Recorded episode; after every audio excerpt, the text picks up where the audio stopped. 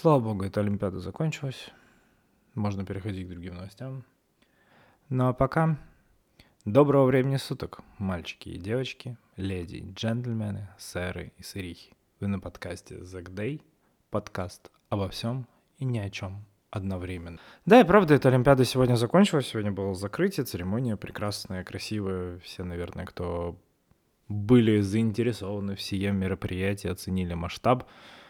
Все, следующая Олимпиада будет через 4 года, в 2026 году, в Италии, в Европе с нормальными часовыми поясами. И я не запустил немножко на неделю подкаст, потому что хотелось уже пройтись полностью по итогам Олимпиады, того, как это все прошло, что было, что случилось, что получилось. Давайте разбираться постепенно.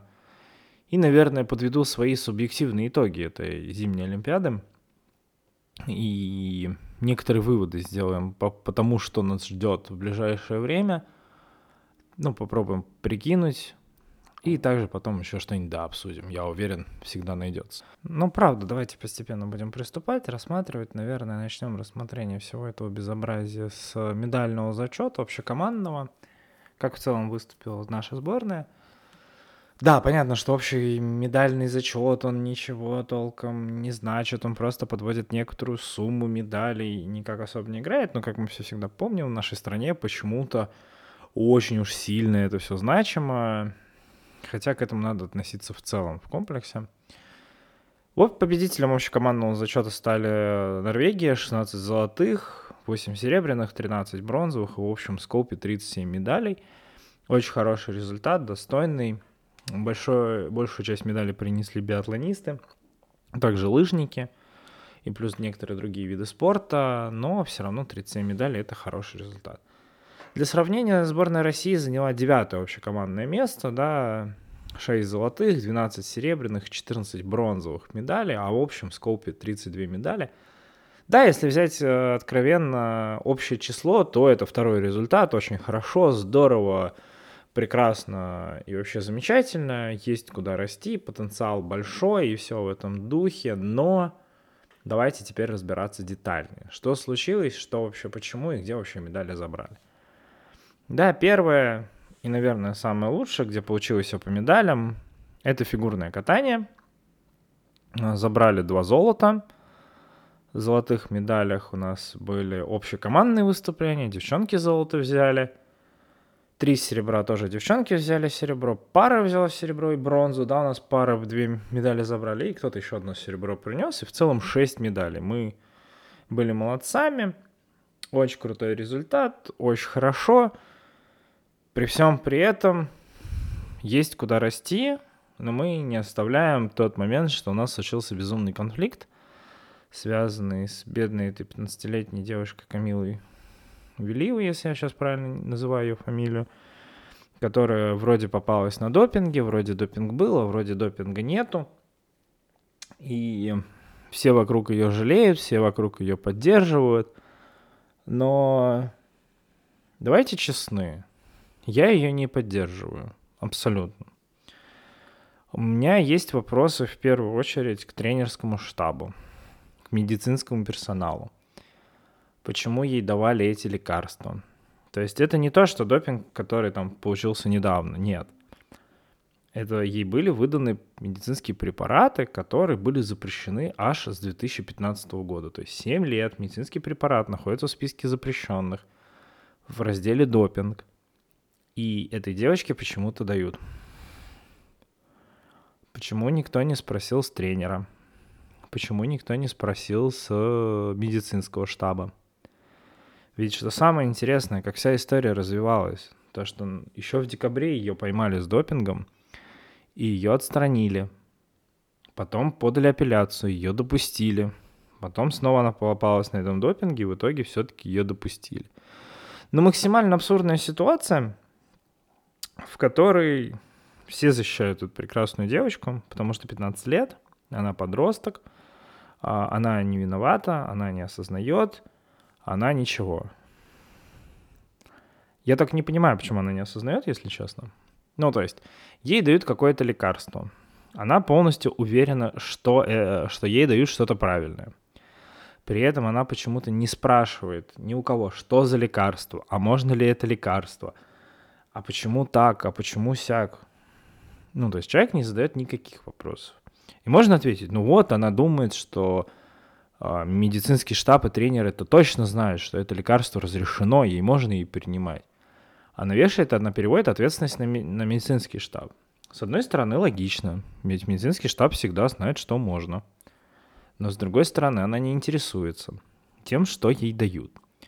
И мы можем говорить, что вот какой человек в 15 лет задается вопросом, а такое, что в 14 лет у нас получает человек паспорт.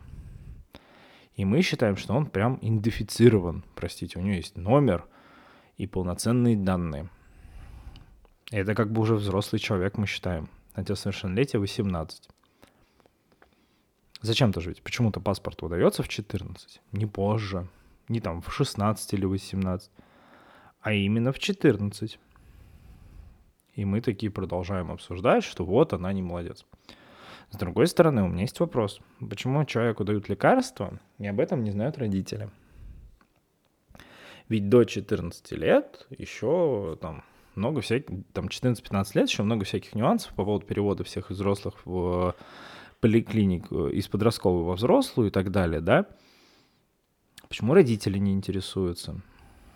То есть по факту этого всего можно было избежать можно было избежать всех вот этих неудачных историй, которые произошли с ней на Олимпиаде.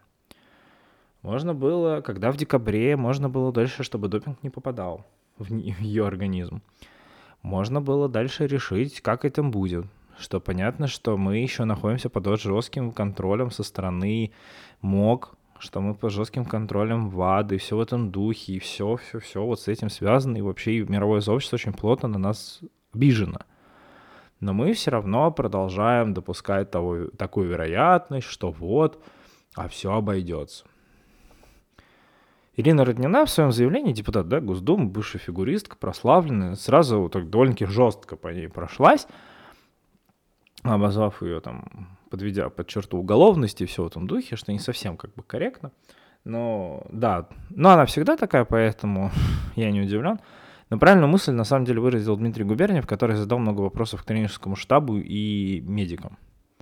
Понятно, что золото ее оставят, и командное золото оставят, то есть она не подвела сборную, и... но все это выдалось очень большим скопом таким отвратительных эмоций, которые не позволили ей полноценно выступить в одиночке. Но у меня все равно остаются вопросы, почему так? Почему наш медицинский штаб ничего ради этого не сделал. Они же ведь в действительности как-то все это опроверглось, как-то все это замялось. Почему нельзя было нормально все сделать с самого начала? У меня лично очень много вопросов к этим людям. Понятно, что дальше там многие пары, девчонки-одиночницы, все в этом духе выступили великолепно. Но вот эта вся история подпортила очень большое влияние. Как минимум, она обломала ее же. Ну, как бы у меня есть вопросики.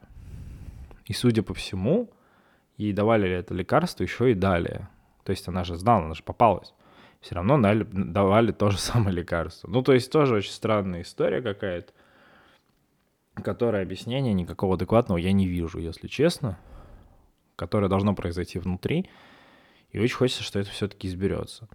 Фигурное катание одно из сильнейших в нашей стране, и это понятно – Понятно, что можно посмотреть вот в США, вот Китай, Япония, там Франция выиграли еще медали. Наши это все равно забрали 6 медалей.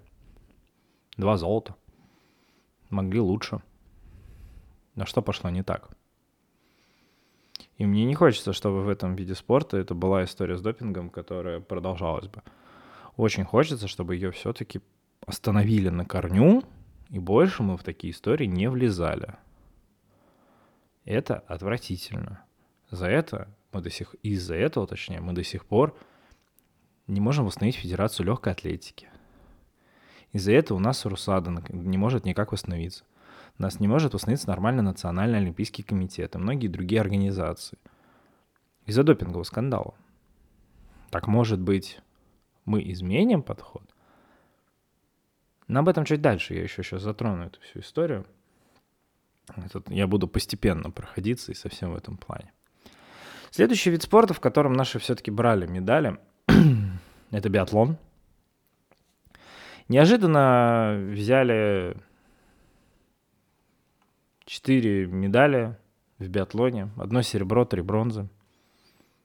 Серебро, если не ошибаюсь, взяли девчонки в эстафете, очень неожиданно. И то застрелились. Все застрелились. Мужская сборная тоже застрелилась. Латыпов, если я не ошибаюсь, был на последнем этапе, который просто застрелился. Понятно, что Норвегии разорвали всех 14 медалей, 6 золота, 2 серебра, 6 бронзы в биатлоне. Ужасные норвежские лоси, которые бегут, стреляют отлично. Выдали лучший, наверное, результат за долгое время. У меня есть вопросы к сборной России по биатлону. На их фоне очень забавно смотрятся лыжники. Сейчас вот мы просто сравним. Лыжники, в котором, понятно, Большунов выиграл все на свете и вообще стал королем лыж, ему честь и хвала. Нереально мощный чувак. И в целом, да, в общекомандном по лыжным гонкам наши проиграли норвегам, хотя из одного золота. Хотя у наших там 11 медалей. 4 золота, 4 серебра, 3 бронзы. Большунов взял все, что было можно. Команда мужики разорвала в клочья. Устюгову дали выиграть эту золотую медаль, которую он недополучил на прошлой Олимпиаде. И вообще все это очень круто. И Клеба, который норвег, который должен был, по сути дела, соревноваться с Большуновым на полную, тоже сломался. Только в лыжах мы взяли 11 медалей. Из них 4 золота. Из 6 общих возможных. А в биатлоне мы всего взяли 4 медали. Немного странно, правда? Лыжи, вроде лыжные гонки, биатлон. Вроде схожие дисциплины. Но в одной только бегут, в другой еще и стреляют. Ну, схожие, да, вроде бы? Лыжи такие же, палки такие же. Ну да, винтовка за спиной. Только почему-то медали разное количество. Да, понятно, винтовка там 16 килограмм на плечах, это все-таки тяжело бежать. Так они не бегут. Не мужик, ну, мужики еще более-менее бегут, девчонки вообще не бегут. Девчонки хотя бы наши там командное серебро взяли, еще Непряева брон медали брала в лыжных гонках. А наши же девчонки в биатлоне вообще не бегут. Так не бегут, не стреляют. Вопрос о том, как проводится подготовка. Вопрос о том, что происходит летом когда идет межсезонье подготовка к сезону. Да, сезон, по сути дела, стартует в конце, ну, считайте, в конце октября, в начале ноября и заканчивается там примерно в конце, ну, в начале марта, да, последний этап биатлона, если не ошибаюсь, в Ханты-Мансийске там в марте, поскольку там еще снег позволяет лежать, но там уже самый последний этап, туда уже почти никто не едет, потому что в целом уже золотой кубок по биатлону разыгран, как бы ловить больше нечего. Почему-то очень странно, что в лыжных гонках у нас есть такая прекрасная женщина, как Вяльбе, которая и руководит Федерацией лыжных гонок, который бывший тренер и держит всех спортсменов в узде, которая ставит Устюгова на четвертый этап в эстафете под свою ответственность, а он привозит еще лишнюю минуту и с флагом финиширует на Олимпиаде, а в биатлоне какая-то фигня где непонятно ни кто тренер, ни как тренируются, ни как готовятся. Ну, немножко разный подход, чувствуете? И итог разный.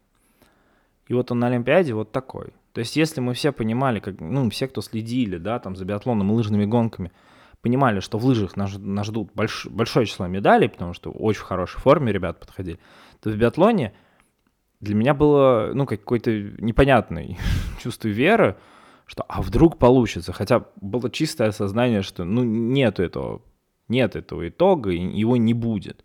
Так его так и не получилось. Что-то пошло не так, видимо. И что-то где-то сломалось. И что-то где-то никак не может быть починено. Почему-то. Да, идем дальше по следующим видам спорта. Бобслей. Немцы, США, Канада забрали все медали. Там, по сути дела, четверки до двойки. Ну, как бы по факту там. Там очень мало дисциплин как таковых. Наши раньше были крутыми бобслеистами, тоже были в мировом рейтинге. В 2014 году воевода, еще кто-то, я забываю фамилию уже, выиграли медали, потом попали под скандал, потом кого-то амнистию получил, кто-то не получил, многие закончили карьеру, а дальше нет бобслеистов. Трассы нет. Ну, по-моему, в Сочи еще осталось. Еще есть места. Многие в Австрии, Германии готовятся. Боб, боба готовить не могут. Ну, да, цена боба там не дешевая. Там говорят, что-то около 250 тысяч евро, если я не ошибаюсь, где-то слышал. Вот. Что-то странно, да? Вроде готовили, были бобслеисты, бобслеистов нету. Как-то удивительно. Ну и в целом удивительно, что три страны почти забрали все медали, да? Тоже смешно. Семь медалей у немцев, три у США, две у Канады. Как будто другие никто не катают, да? Ни австрийцы, никто. Ну, такой своеобразный вид спорта стал. Не супер, супер, да, популярный, но все равно что-то как наших не хватает в этом виде спорта, хотя ранее выступали всегда. Горнолыжка. Горнолыжка, горнолыжный спорт, наших там тоже нет медалей, там никогда мы и не были сильны, хотя как-то очень странно, знаете, очень забавно наблюдать в этом мире, когда у тебя куча друзей и знакомых уезжают каждый год кататься на лыжах в Сочи, в Шерегеш, у кого есть деньги и там возможности Италия, Франция, Германия, та же самая Австрия. А спортсменов у нас нету. Тренерского штаба не хватает? Возможно. Хотя кто-то готовится, какие-то соревнования, чемпионат России проводятся на Олимпиаде в Сочи была, все спортивные волонтеры были, это были, ну, как бы ученики вот этих всех с, с дюшоров по горнолыжке. Так медалей нет. Понятно, что швейцарцы заберут, они катают круто, австрийцы, французы всегда катают. Понятно, у них там Альпы, им там круто. Только Норвегии что-то 4 медали взяли. Неожиданно для себя. Словакия, Шведы, Италия, да, там понятно. Странно, да, немножко парадоксально получается. Вроде все зимой катаются на горных лыжах, а спортсменов у нас нет. И трасс, видимо, нет. Ну, возможно, да, у нас, правда, гор не так много. Ни на Кавказе, ни в Красноярске нет. Что-то как-то очень все проблематично с этим. Ну, видимо, правда, наверное, нет тренеров. И сложно, правда, говорить про этот вид спорта, потому что каждый год ты никогда не веришь, что, что там кто-то появится. Ну, типа, ты никогда не слышишь о том, что вот он, там у нас появился кто-то из горнолыжников. Это примерно, знаете, как Формула-1. Когда в Формуле-1 появились наши ребята, все таки вау, нифига себе. А гоняют на трассах по Москве как, как резаные. И не только по Москве, по всем по Москве и в других городах. А Формуле 1 вот только появились. Так и в горнолыжке. Очень странно. Все катаются, а спортсменов нет. Ну, наверное, тоже, да, что-то идет не так.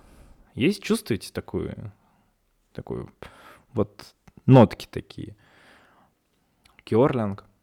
Очень было прикольно наблюдать в прошлом, на прошлой Олимпиаде в Пхенчхане за керлингом, когда там неожиданные девчонки и парни, что-то все такие как-то клевые стали ну, прям реальные медали выиграли. И вообще так неожиданно все заявили о керлинг. Я думал, про керлинг будет большой всплеск, потому что очень прикольный вид спорта. Ну, смотрится такой своеобразный, мало кто понимает, но забавно. Ну, многие поиграть любят, да, там корпоративами он играют люди в офисах.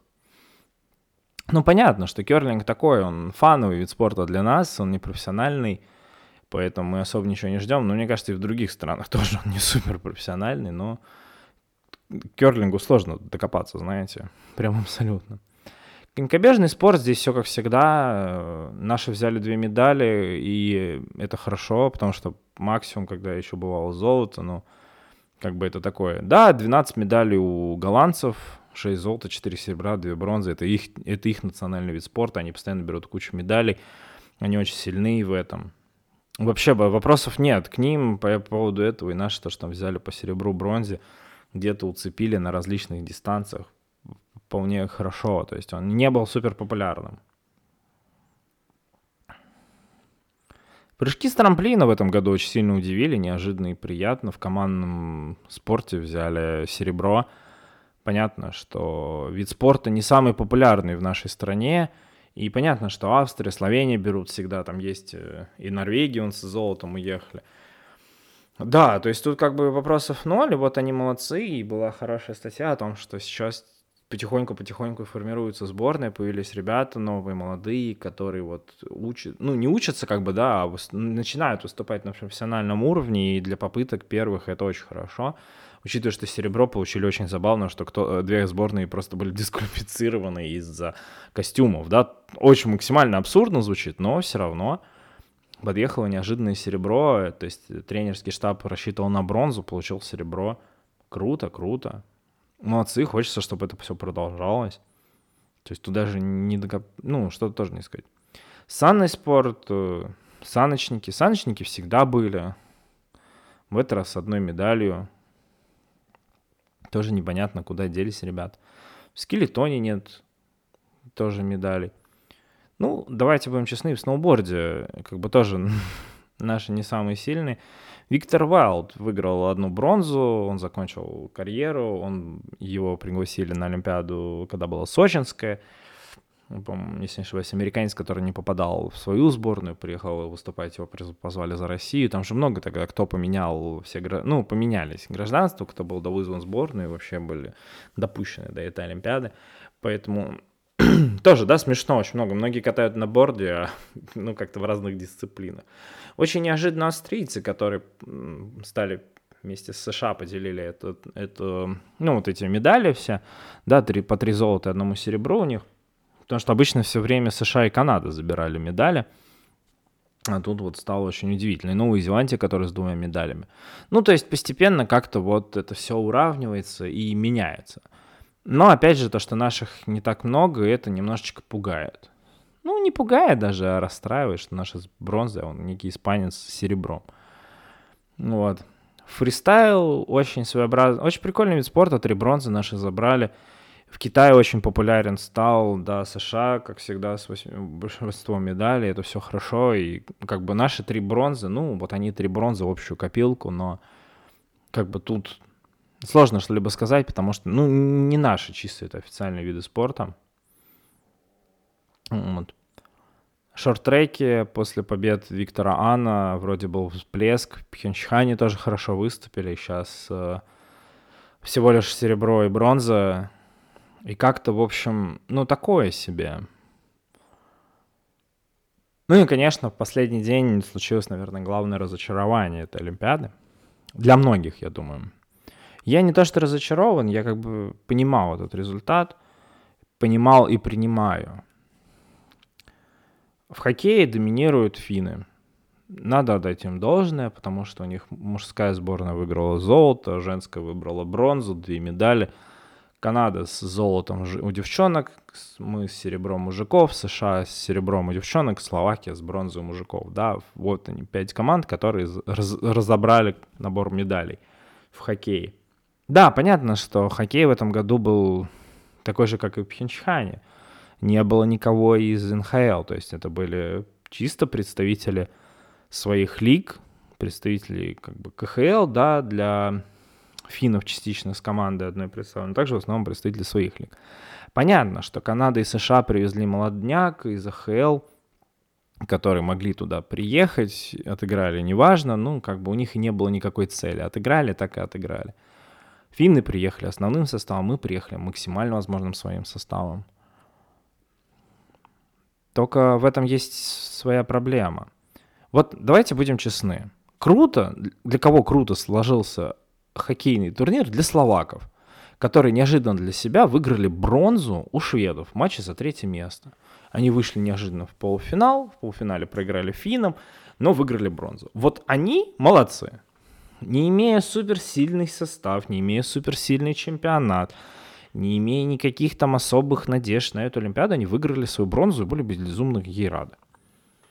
Наши выиграли серебро.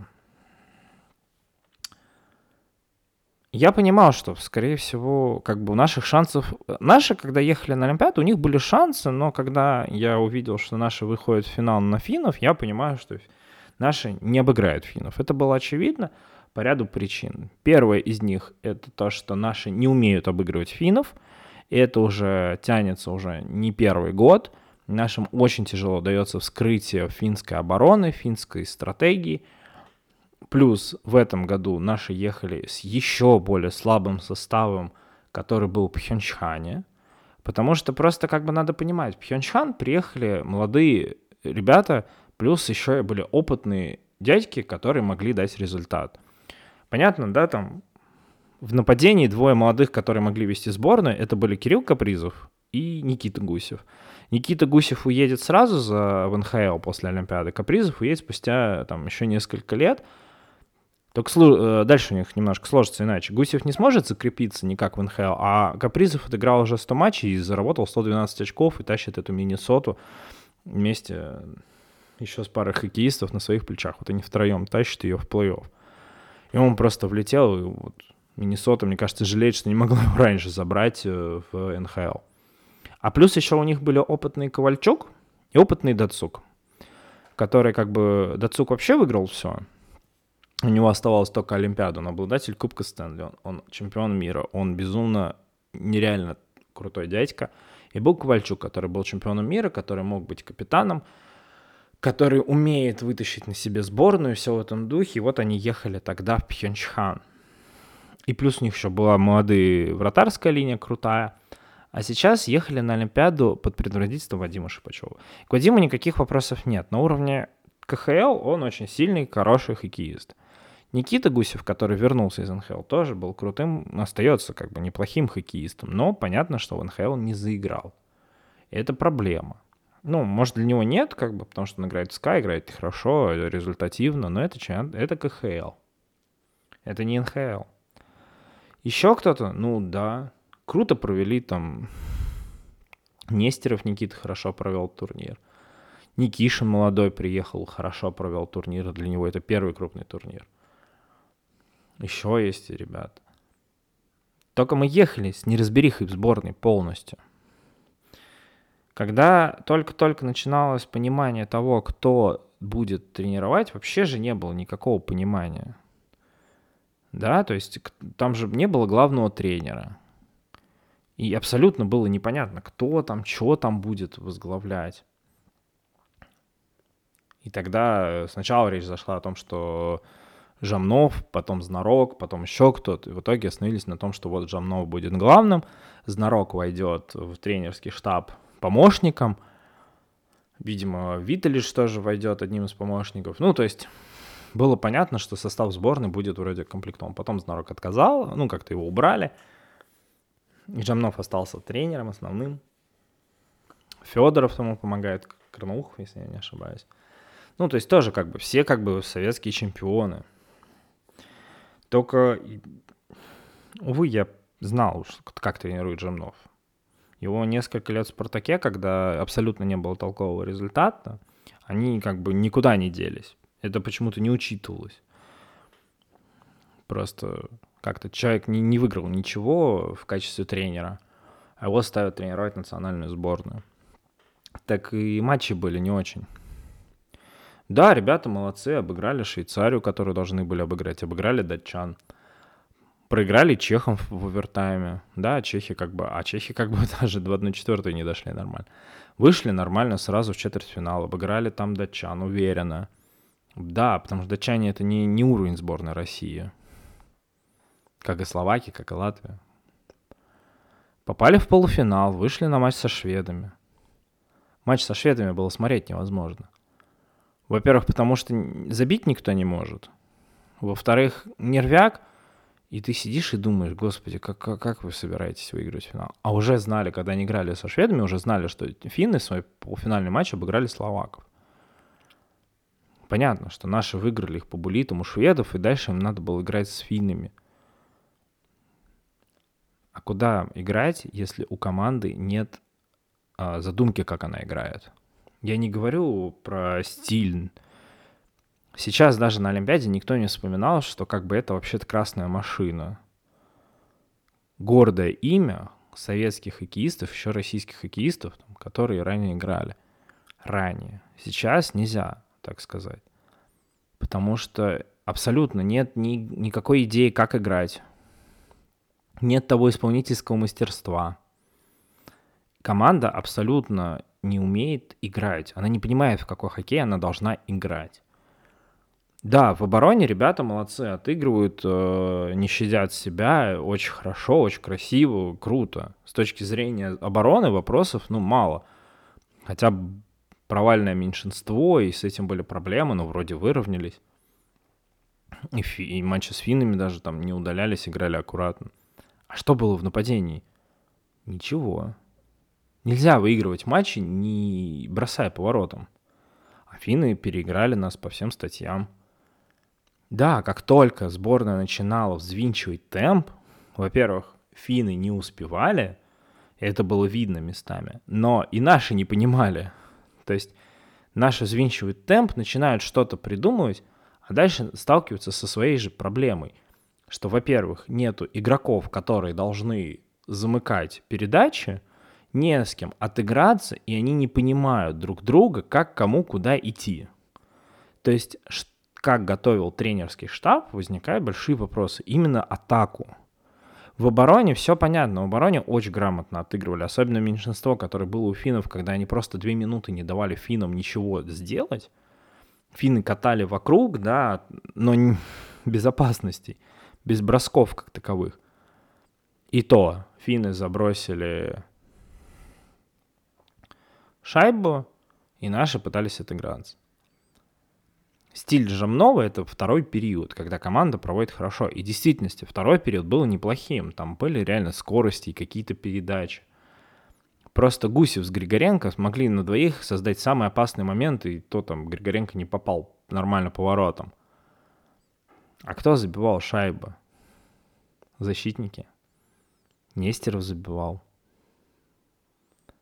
Шипачев провалил абсолютно турнир, забив, вообще забив только датчанам и топом в одной четвертой или на групповой стадии. Ну, короче, такой стадии, когда вообще эти шайбы толком никак на результат не влияют. Ну, понятно, что выиграли, выиграли, да. Они бы и без его шайб, скорее всего, выиграли. Шипачев, которого, которому, которым даже восхищались и говорили, что вот он может все что угодно, он ничего не придумал. Никита Гусев ничего не придумал. Он не понимал, с кем ему отыграться. У него даже не было выбора, с кем отыграться. Они, а, такое ощущение, что они ехали без атаки. И это провал. Провал тренерский в первую очередь.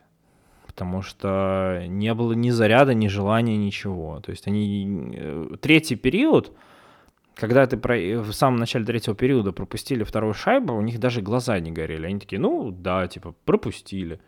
Жамнов абсолютно безэмоционален, ни хорошо, ни плохо. Ну, вот мы так сыграли. Да нельзя так играть, извините, вы на Олимпиаде, вы за золото боретесь. У вас ни тактики, ни желания. Ладно, если бы не было тактики, но играли с огромным рвением, рвали, метали, бодались с финами – вшивали их в борт. Так ничего же этого не было. Ну, два пару раз там что-то выиграли, кого-то толкнули куда-то. Все. Матч был проигран еще в раздевалке. Как будто наши такие. Ну, второе место тоже неплохой результат. Ну, как бы ничего такого, вот. Ничего такого, провалили Олимпиаду полностью. Только есть проблема. Уже новость есть о том, что э, Жамнов продолжит тренировать сборную на чемпионат мира – который будет, скорее всего, в мае, не помню где еще, надо будет смотреть. И вот, типа, будет шанс реабилитироваться. Да не то это, поймите. Когда в 2014 году наши проиграли на Олимпиаде США, то, что они потом выиграли чемпионат мира, это никак не реабилитировало сборную в глазах. Потому что чемпионат мира проводится каждый год. А Олимпиада проводится раз в 4 года. Для хоккеиста нашей стране Олимпиада значит в разы, в разы больше, нежели чемпионат мира. Это очень большая, ну, как бы, от соотношения с э, Штатами и Канадой, когда для них чемпионат мира это круто, Олимпиада тоже круто, но как бы не приехали, ну и не приехали, да, они сейчас к ней так относятся. И что? Ну, выиграют они чемпионат мира. Все равно все будут помнить, что они проиграли на Олимпиаде в феврале. Им еще не, ну, не, ну, то есть не скоро это пройдет. Понятно, что потом забудут, но пока нет. Почему мы должны говорить, что вот реабилитируются? Ну, будут молодцами, если реабилитируются, заберут золото чемпиона мира, но они не олимпийские чемпионы. Это их уже будет, на их совести. Вот и все. Только проблема в этом у всем, вот о чем я говорю до этого, она одна. Абсолютно нет понимания э, наших прекрасных спортивных чиновников, как и к чему мы готовим. Какая стратегия, к чему мы идем нет абсолютно никакой подготовки. Эта проблема тянется и с летними видами спорта. Когда в Токио прошла Олимпиада, я подводил примерно тоже, точно такой же итог по итогам Олимпиады. Сейчас по итогам двух уже Олимпиад я могу сказать смело. Самая большая проблема — это первое. у нас нету института тренерства. Ни в каком виде спорта. В футболе посмотреть, у нас нет сильных российских тренеров, молодых, или тех, кто вот, вот, вот, типа, сейчас будет вот готовить. Нет у нас. У нас есть неплохие, ну, как бы, сейчас будем смотреть, кто у нас, да, привозные. У нас из клевых тренеров, вот есть Симак, вот есть Карпин, который тренер главной сборной. Кто еще из крутых вот молодых тренеров? Нет у нас. У нас даже нет того, что мы такие, о, а вот в первой лиге или во второй у нас есть там крутые тренеры, которым надо вот там покуваться еще. Нет у нас таких. На фоне этого можно увидеть в Германии. В Германии было вот в эти выходные прошел матч Бавария... О, мой бог. Бавария с кем-то играли. В Баварии тренирует 34-летний, и в соперник у них был 33-летний тренер. Два молодых дарования Германии. А еще там сейчас Тедеско вернулся, ему там что-то типа тоже 35 а, в Red Bull Зальцбург, ой, Лейпциг. Вон там три молодых тренера, которые раз, разбирают чемпионат Германии по кускам. А еще немецких специалистов назвать несколько? Нет у нас специалистов. В хоккее, кто нас сейчас в хоккее тренирует? Кто сейчас лучший хоккейный специалист? Нету таких. С которой бы вау сказал. Последний чемпион, авангард. Боб Хартли, если не ошибаюсь, его зовут, американец, который привел к победе. Где наши? Да, Знарок там последний такой вот титулованный. Да, попал в Спартак, не самый лучший клуб, не сам на данный момент, да, надо понимать, что не мог он позволить себе крутых игроков. Но был Воробьев на стадии сборной, провалился с идеями. Нету никого. Никого просто нету. Кто мог бы сильно отвечать с пониманием игры, философии, стратегии. Нету таких. И нету тех, кто готовил бы. Мы все смотрим, как а вот раньше, а вот. Нету таких. И не готовят, увы. Давайте посмотрим баскетбол. Где сборная по России по баскетболу? Да, начнем с этого. А есть там российские специалисты? Нет. Да, мы можем сказать, что вот, а как же так? Не готовят. Где у нас еще? У нас последние крутые тренеры, это, если сейчас неправильно назову, это Трефилов в гандболе с девчонками, но это тренер еще с советскими корнями. Это фигурки, вот, ну, поняли, о ком я говорю, прекрасная эта женщина, которая вот тренирует. И кто еще? А пара, которая прекрасная, это женщина-тренер, которая милая, это бабушка тоже советской школы. Где у нас молодые специалисты? Где те, кто должны тренировать? И, и реально бы тренировали. Я понимаю, если бы мы такие говорили, слушайте, ну вот смотрите, у нас вот есть низшие дивизионы, условно, хоккей, футбол, неважно, командные виды спорта. И он там рубится, варятся куча молодых специалистов, которым там, типа, понятно, что тренер это тоже, в молодой специалист, может быть, лет 40, да, мы иногда говорим. Ну, там, 30-40 лет, ребята, которые вот там тренируют. И вот они-то там, кстати, рубятся, вот они там с идеей, с мыслей, вот они там прививают футбол, там хоккей, неважно. Нет же таковых. Мы же не говорим ни о ком, мы даже нас на слуху их нету. Невозможно в узких, в узких спортивных кругах, они там есть, эти все фамилии известны, а вот о широкой массе мы их не знаем. Но есть у меня ощущение, что и там мы не знаем. Там есть какие-то специалисты. Чтобы кто-то из этих специалистов реально рос, реально развивался. Интеллектуально, в футбольном, хоккейном плане, не знаю, в гандбольном. Еще в каком-то виде спорта. Нет же таким. Мы же не говорим о том, что кто-то вот там у нас единственный тренер, который тренировал последнее время за рубежом, это Слуцкий, который потренировал Хал, у него что-то там не сложилось, потренировал Витас, там тоже там не совсем все сложилось. Он вернулся обратно в Рубин. Начали за здравие, закончили, что-то показывал, покой заканчивают. Посмотрим на Рубин сейчас после сезона. Где? Это первый момент. Второй момент. Что у нас наконец-таки станет с федерациями? когда у нас наконец-таки начнут федерации принимать решения относительно, блин, развития того или иного вида спорта. В этой среде нет вопросов к лыжникам. Там есть прекрасная Вяльби, которая жестко понимает, кого она готовит, как она их готовит и что она хочет от будущих поколений. Прекрасно. Если у нее получится выстроить стратегически, что мы получим на следующей Олимпиаде не только Большунова, а еще двух-трех молодых ребят, ну, типа, знаете, там 18-летних таких парней, которые вот на обкатку приехали на первую свою Олимпиаду, там, ну, поборются, но будет круто, если заберут медаль. Ну, ну типа, мы пока их обкатываем. Так, и дальше еще, мы, еще, еще, еще мы будем получать так на чемпионатах мира и Олимпиадах, тогда к Вельбе вообще ноль будет вопросов. Она как тренер молодец, как руководитель федерации отличной женщины, просто великолепный человек. Тогда вообще ноль. Что с биатлоном, пацаны? М? Что-то вопросики у меня какие-то есть. На Первом канале комментировали биатлон. Комментатор, который сидел впервые, три, готовился к трансляции, изучил кучу методик при стрельбе во время ветра. Задает вопрос спортсменам, слушайте, я вот тут вот изучил много теорий, а как вы готовите? Ему профессиональный спортсмен отвечает, ну так, на глаз. Ну алло.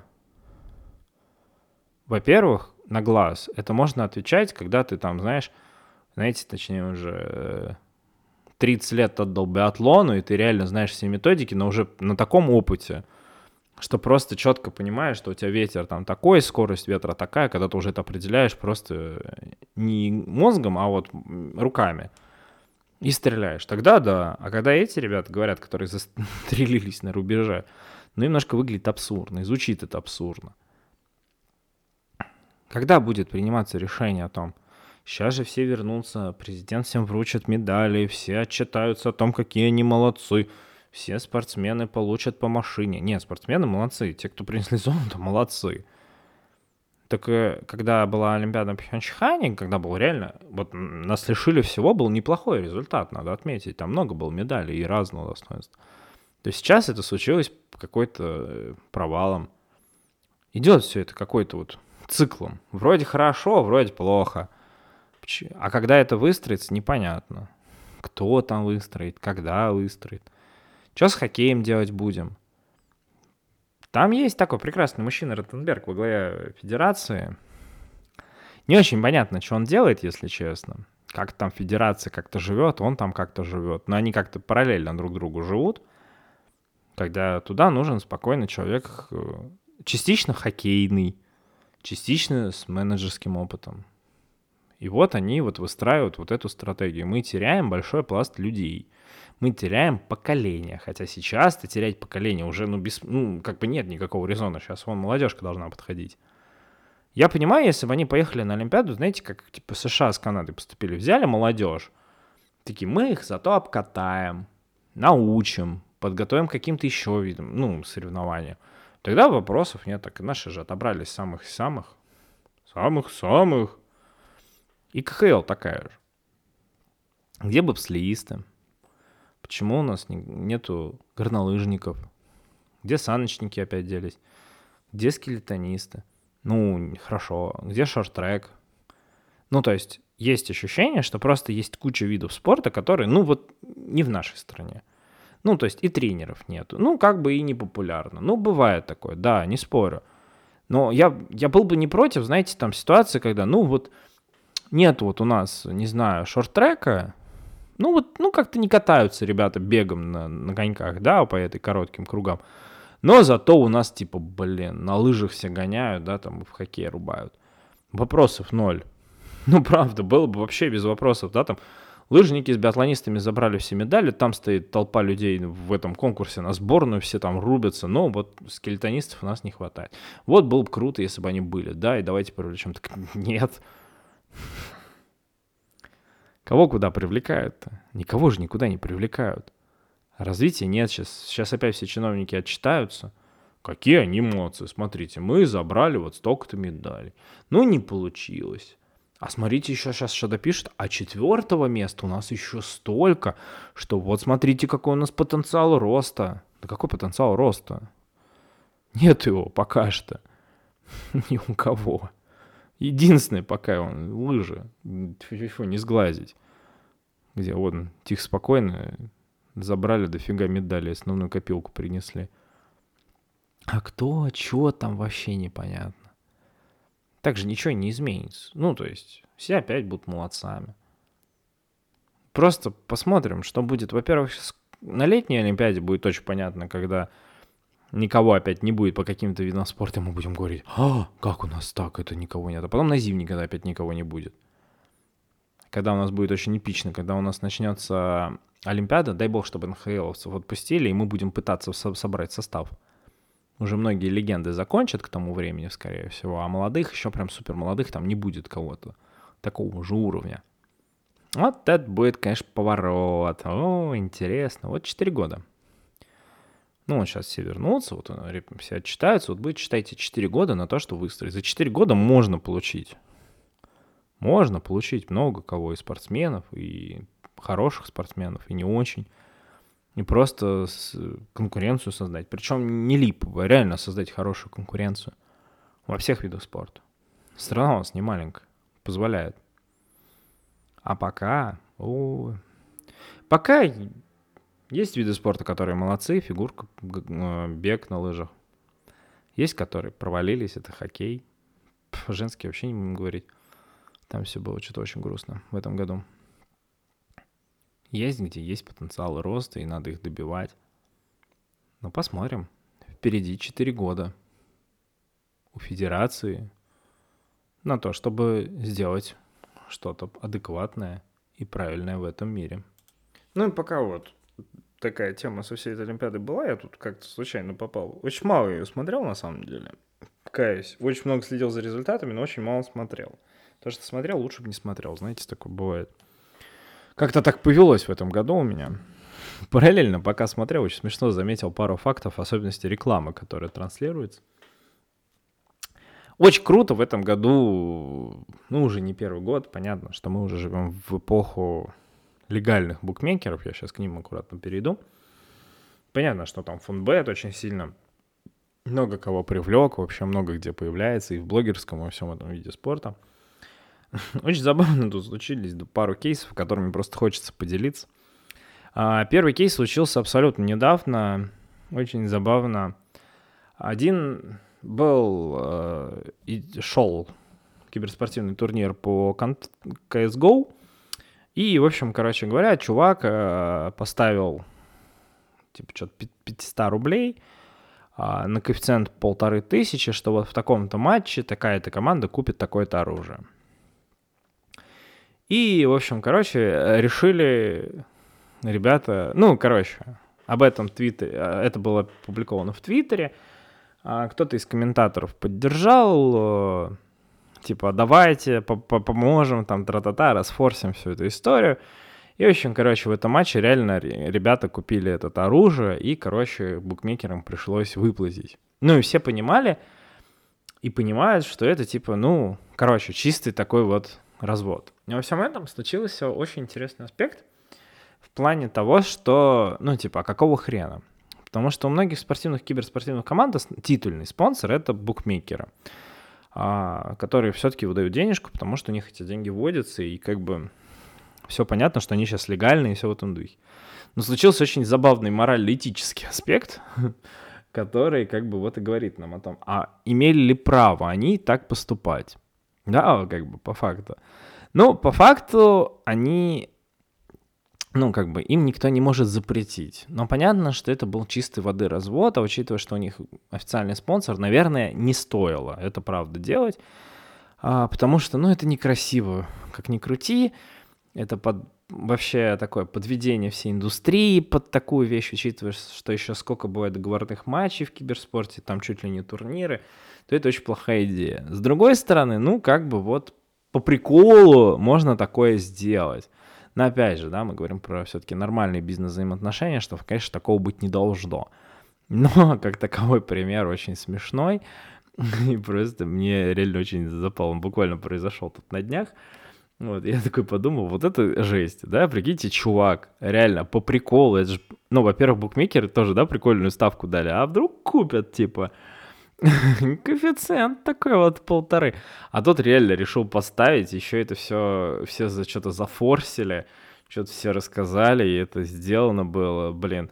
И ладно, если бы это реально было, типа, норм, если они это купили, там, отыграли хотя бы раунд, они же реально купили и не воспользовались, то есть там это было странно. Ну, то есть чисто вот такой байт на букмекеров. И вообще, кстати, мне кажется, это очень плохо, потому что, ну, понятно, что это плохо, давайте будем честны, так нельзя делать. Это это плохо, потому что, во-первых, у тебя ты подводишь и своих спонсоров, которые у тебя букмекеры. Во-вторых, ты немножко дисбалансируешь индустрию и ее провоцируешь на ответные действия. Ну, то есть не надо. Ладно, еще полбеды, если бы они реально купили, отыграли бы несколько раундов, там, типа, и так далее. Такое происходит иногда по фану. Да, бывает, покупают такие оружия, вот, и все в этом духе. Это было бы смешно, все бы поржали, но вот в контексте это получилось отвратительно. По итогу ставка сыграла, но это прям очень, очень плохо. Ну, прям очень плохо. Не надо так делать, и это прям осуждаю. осуждаю. Вот. Но это прям очень забавный кейс, который мне прям запал в душу, я тут угорнул. Ну и, конечно, тут еще одна есть тема, которая прям реально меня очень сильно заинтересовала. Сейчас а, тут очень хорошо нас ссылается. Давайте все-таки будем разграничивать, да, все-таки букмекеры, которые сейчас находятся в спорте, в, компьютер, в киберспорте, это все реально официально, легально зарегистрированные букмекеры. То есть до определенного года, там, откройте, прочитайте, вот, они были нелегальные, когда вы все смотрели, мы, мы все, вы все, и я все, все смотрели, э, а там была вот эта барабанная отбивка одного из, мне они не платят, поэтому барабанная отбивка. Вот. Блин, почему я до сих пор не получаю за это деньги? Ну ладно. Короче, а когда был вот этот букмекер, который всем, всем, он был, ну как бы, во многих странах он был легален, но в России он был нелегален. И когда уже случился, то, что там прописали нормально правила, какой должен быть устав, как их все зарегистрировано, где что должны, что вообще какие правила, когда всем дали нормальную регистрацию. Не просто там ты заходишь, а ты реально там, ты же подтверждаешь свои паспортные данные с фотографией, то есть реально регистрируешься прям полно, полноценно, чтобы играть. То есть ты там еще налоги с этого платятся, то есть это все, правильно, все очень четко сейчас. Это все-таки не способ заработка, будем честны. Это способ, ну, немножко вот потратить деньги, приятно провести время, ну, с такой, добавить некий риск и интерес к своей игре. Знаете, как идет матч типа ПСЖ Реал, ну, вроде отличный матч. Ну, а так ты там можешь зарядить там небольшую сумму и вот либо выиграть, либо проиграть, да, то есть это, во-первых, это все, надо, это все могут делать люди старше 18 лет, которые уже осознаны, которые понимают, что это такое. Вот. Это иногда, ну, иногда прикольно на какие-то события, там какие-нибудь ставочки, там тюнь-тюнь-тюнь. Вот. В общем, по приколу можно. Там, и я иногда балуюсь этим. Ну, я очень редко, потому что, как правило, ну, там, прям супер лишних денег нет, а иногда, если только ради интереса, там, можно зарядить, там, какие-нибудь рублей 500 ради прикола. Ну, там, просто ради забавы, да, такое развлечение. Ну, как сходить в казино, где оно разрешено, да, тоже почему бы и нет то в этом плане есть э, чуваки, которые называют каперов, которыми называют каперов. Это чуваки, которые типа говорят, у меня типа есть завязки на профессиональный спорт, я типа знаю, где какие могут быть счета, матчи и так далее. И вот там есть такая проблема о том, что типа ты платишь, ну, короче, там говорят, вот, смотри, тут будет такой результат, вот, смотри, типа, вот. И он, короче, этот чувак, на самом деле довольно-таки рандомно говорит, что вот здесь победит эти, здесь вон те, ставь сюда, здесь... Ну, короче, разным людям говорит разные результаты, чтобы в целом была ставка. Ну, типа, где-то и сыграет, где-то не сыграет. Но если не сыграла ставка, то она как бы и не сыграла. Ну, как бы не вопрос, да. Вот, ну, типа, сорян, не получилось, говорили вот такую инфу. А у кого-то сыграл, да. И как вот есть такая проблема, что если у кого-то сыграет 2-3 раза, то дальше там начинается следующая история, что там чувак там типа говорит, у кого сыграл, он говорит, слушай, а вот плати бабки, я типа буду резу... ну, регулярно поставлять типа результаты и все в этом духе, вот.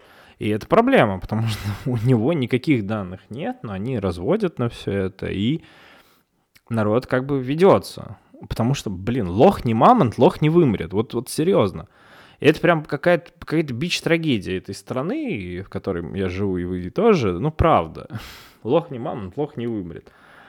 Вот, и в этом есть такая проблема. И вот с этим, и эта проблема, плюс еще к ней появились всякие чуваки, которые рекламируют быстрые заработки. Не кредиты, а именно заработки. Типа, летит ракета, вот это все, ставьте сюда, здесь все, мы все, вот тут бабки будут 100%, смотри, с рубля, поднялся до косаря. Короче, это говно полное. Я надеюсь, что все это осознают, но вот и рекламировать такое говно нельзя, прям абсолютно нельзя. Но все равно реклама такая есть, это очень плохо, это отвратительно, ужасно. Осуждаю, максимально осуждаю. Никогда не ведитесь на простые деньги, запомните, на всякий случай. Вот. И все было бы ничего, если бы эта вся тема очень забавно не э, расфорсилась на просторах, э, так сказать, э, футбола, но не профессионального, а блогерского поскольку некоторые блогеры начали все это форсить, всю эту историю, и вот это все очень появилось в очень интересном моменте, а что же могут блогеры рекламировать? И вот тут как раз очень хороший был вопрос. Я там послушал несколько подкастов в формате диалогов между людьми, а что можно, что нельзя. И как оказалось, несмотря на то, что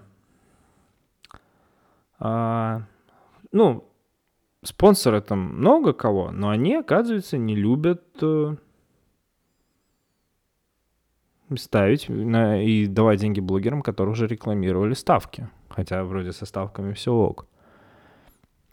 Многие молодые люди не понимают насчет быстрых заработков, что их нету. Блогерский футбол становится таким неким санитаром леса в плане того, что как он меняется и что можно, что нельзя рекламировать. Это очень забавно наблюдать, потому что когда просто блогер какой-то где-то засвечивается в рекламе, да, типа условный Даня Милохин или кто-то еще, мы все такие о, прикольно, эти позвали вот такого там модного тиктокера-блогера к себе в рекламу, это такие, о, прикольно. А есть моменты, где есть целая комьюнити таких блогеров. Многие могут для себя отнести о том, кто вот такие. Ну, там, понятно, да, есть там категория бьюти-блогеров, там, fashion и все в этом духе. Мне вот нравятся спортивные блогеры, я люблю их ну, мне близка эта тематика, как вы можете понять, учитывая, что 40 минут практически только что было про Олимпиаду. И при всем при этом там таких крутых спонсоров нету. И это вызывает тоже своеобразные вопросы. Непонятно, то ли индустрия еще не готова к этим спонсорам, то ли реально есть множество зашкварных моментов, которые, которых уже побывала индустрия, и она еще не готова от всего этого уйти к новым спонсорам – то ли что-то еще.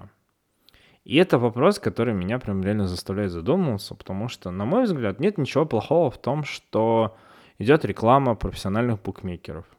Ну, слушайте, ну ведь и Овечкин, ну, как бы спонсирует, ну, как является амбассадором, и Губерниев, и как бы в этом нет ничего плохого. Сейчас все легально, все честно, нет никакого кидалова. Почему нет? И очень хотелось бы, чтобы реально а, не только спортивные бренды приходили, да, понятно, что там Adidas, Nike, который почти ни с кем не работает, что самое забавное.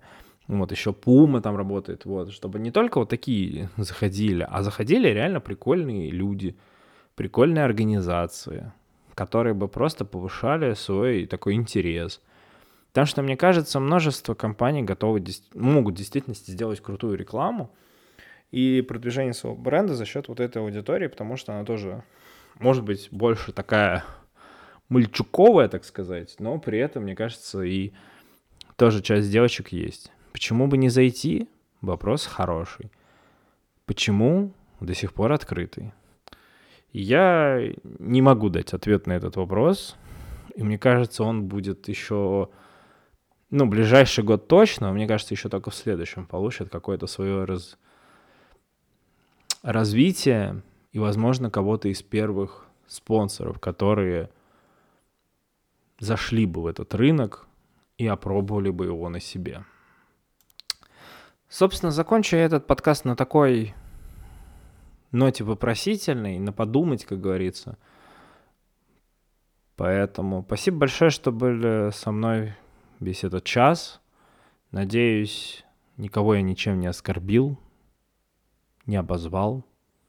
Но это лишь мое субъективное мнение, с которым можете быть согласны или не согласны.